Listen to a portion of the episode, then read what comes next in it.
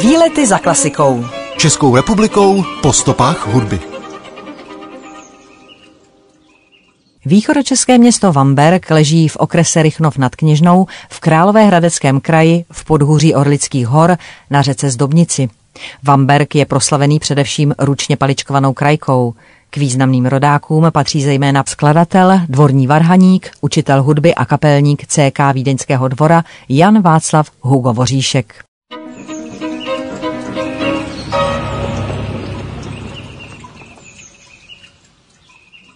Jan Václav Hugo Voříšek pocházel z učitelské rodiny.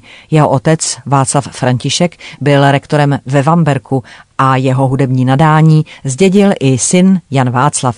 Už jako tříleté dítě sedával s otcem u klavíru a od něj rovněž dostal základy hry na varhany. Už jako sedmiletý byl ve hře na varhany natolik zručný, že mohl zaskočit za svého nemocného příbuzného suchánka v Golčově Jeníkově. Navíc se též naučil hrát prý tajně u učitelského pomocníka i na housle. V jinožském věku odešel do Prahy, kde studoval gymnázium. Zároveň tu měl možnost poprvé soustavně studovat a vstřebávat hudbu teoreticky i prakticky. Denně totiž hrával při raných bohoslužbách na Varhany. Učitelem se mu v pozdějších letech jeho pražského pobytu pak stal Václav Jan Tomášek, který jej učil harmonii, kontrapunkt a pravděpodobně i hru na klavír. Na jeho doporučení se pak Boříšek stal učitelem klavíru v rodině Lobkoviců a vyučoval v Lobkovickém paláci pod Petřínem.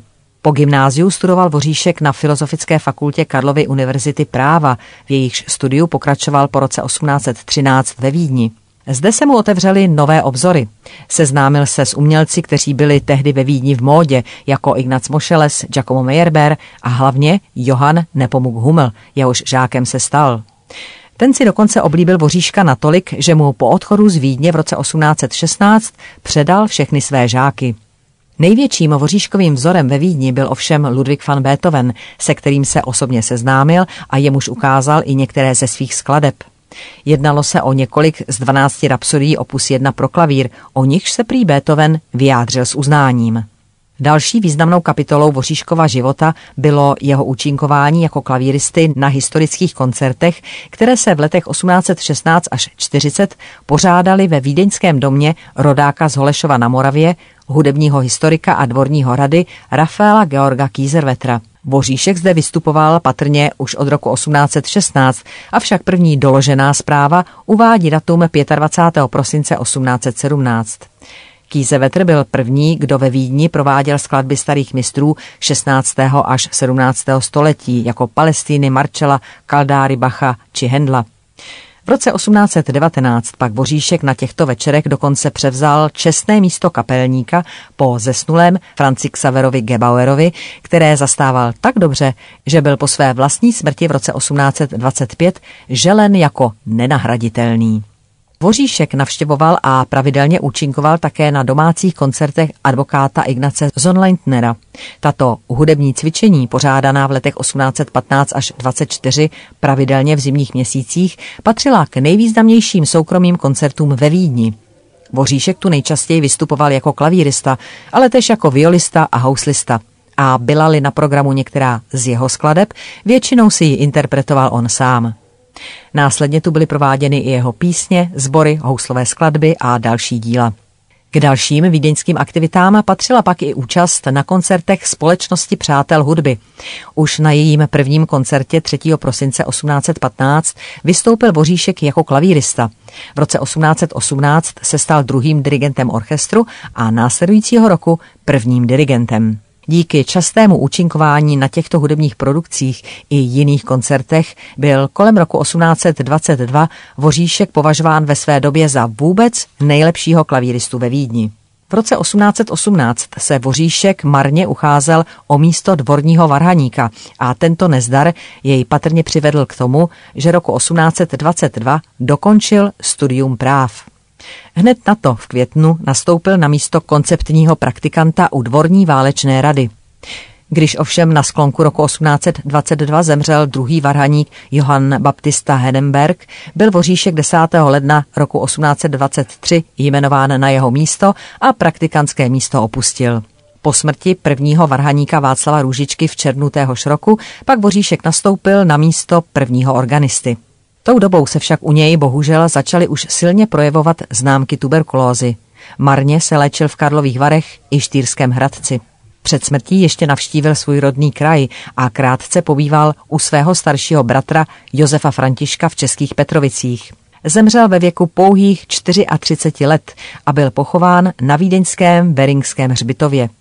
Když byl ovšem tento hřbitov roku 1925 proměněn na park France Schuberta, byl Voříškův hrob srovnán se zemí.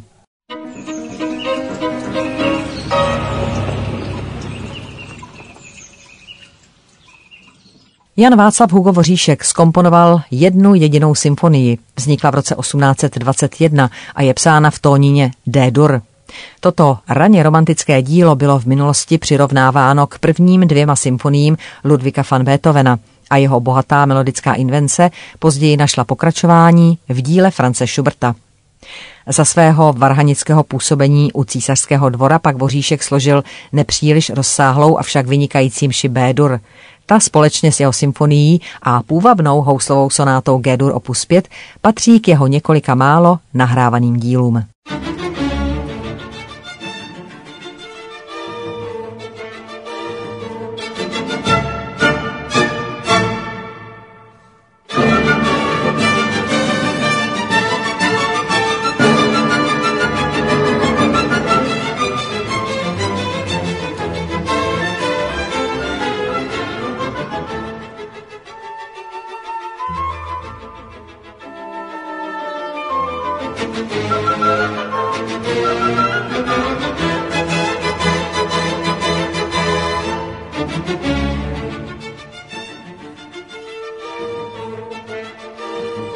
V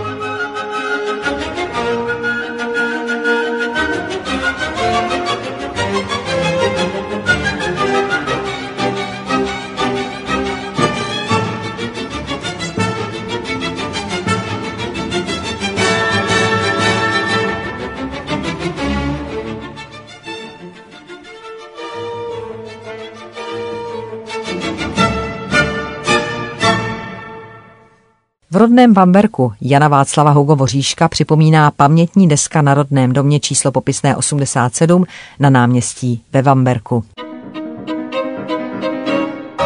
Výlety za klasikou Vamberg byl založen v první polovině 13. století rodem Drslaviců, kteří drželi hrady Počtejn a Litice – První písemná zmínka o Vamberku pochází z roku 1341 a nachází se v listině, kterou se Lešek z Počtejna vzdal ve prospěch českého krále Jana různých statků, včetně vsi, nazvané německy Waldenburg, tedy zalesněný nebo lesnatý kopec. Označuje polohu tehdejšího Vamberka v rozsáhlých pohraničních lesích. S komolením jména na Wallenberg a dále Bamberg vzniklo nynější české pojmenování, zaznamenané už v době předhusické. K rozkvětu města přispělo privilegium císaře Matyáše z roku 1616 s právem tří jarmarků a jednoho týdenního trhu s povolením vybírat na mostě mítné. Roku 1627 koupil vamberské panství nízozemský katolický císařský vojenský rada Kašpar Grab z Grambu, který se v armádě císaře Ferdinanda II. účastnil potlačení stavovského povstání. Po jeho smrti v roce 1633 vládla na panstvích Vamberg, Počtejn a Kostelec nad Orlicí jeho manželka Magdalén. Ta dne 21. září 1637 vydala privilegium, jímž svým poddaným zmírnila robotní povinnosti a nebránila svobodnému provozování řemesel. A byla to podle legendy právě ona, kdo z rodných Flander přivezla do Vamberka umění paličkované krajky. Řemeslu prý naučila vamberské ženy, které je pak rozšířily po celém regionu. Podle jiné legendy však začaly dívky v Čechách vyučovat řeholnice řádu Voršilek z belgického Lutychu. Na počátku 18. století pak dostali vamberečtí za panování Leopolda Lipštenského z Kolovrat na Rychnově právo obchodu se solí a až na výjimky se též mohli vykoupit, rozuměj osvobodit od roboty a byli propuštěni z nevolnictví. Významným hospodářským počinem, který rovněž přispěl k rozvoji města, pak byla stavba Moravsko-polské silnice z let 1839 až 41 a následná výstavba kamenného mostu ve Vamberku.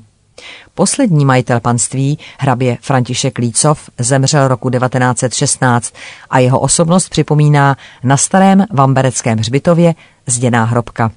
Tradice krajkářství, kterým se Vamberg proslavil po celém světě, je zachována dodnes, a to i díky krajkářské škole a též místnímu muzeu krajky.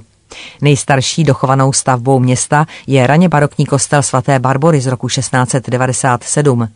Mezi další pamětihodnosti Vamberka patří plastiky pocházející již z konce 17. století. Nejstarší z nich je Mariánský sloup na Husově náměstí z roku 1692. Z dílny významného rodu Milnických pak pochází nejvýznamnější rokokové sousoší svatá Anna a Kristus v Okovech, schodiště kostela svatého Prokopa z let 1770 až 80, které doplňuje soubor osmi svědců na mostě přes řeku Zdobnici z let 1864 až 65. Husově náměstí ve středu města dominuje novorenesanční kašna a secesní socha mistra Jana Husa z roku 1904 podle návrhu sochaře Josefa Kalvody. V dolní části náměstí stojí farní kostel svatého Prokopa z roku 1713, pod nímž se nalézá krypta s křížovou klenbou, sklenutou na pilíře a s mumiemi mimo jiné takzvaného vambereckého fexta a zakladatelky krajkářství Magdaleny Grambové. Fext je člověk, který může být údajně zastřelen či zabit jen skleněnou kulí a jeho šmrtvola se nikdy nerozloží.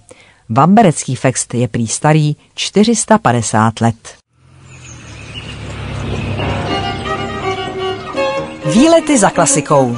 Českou republikou po stopách hudby.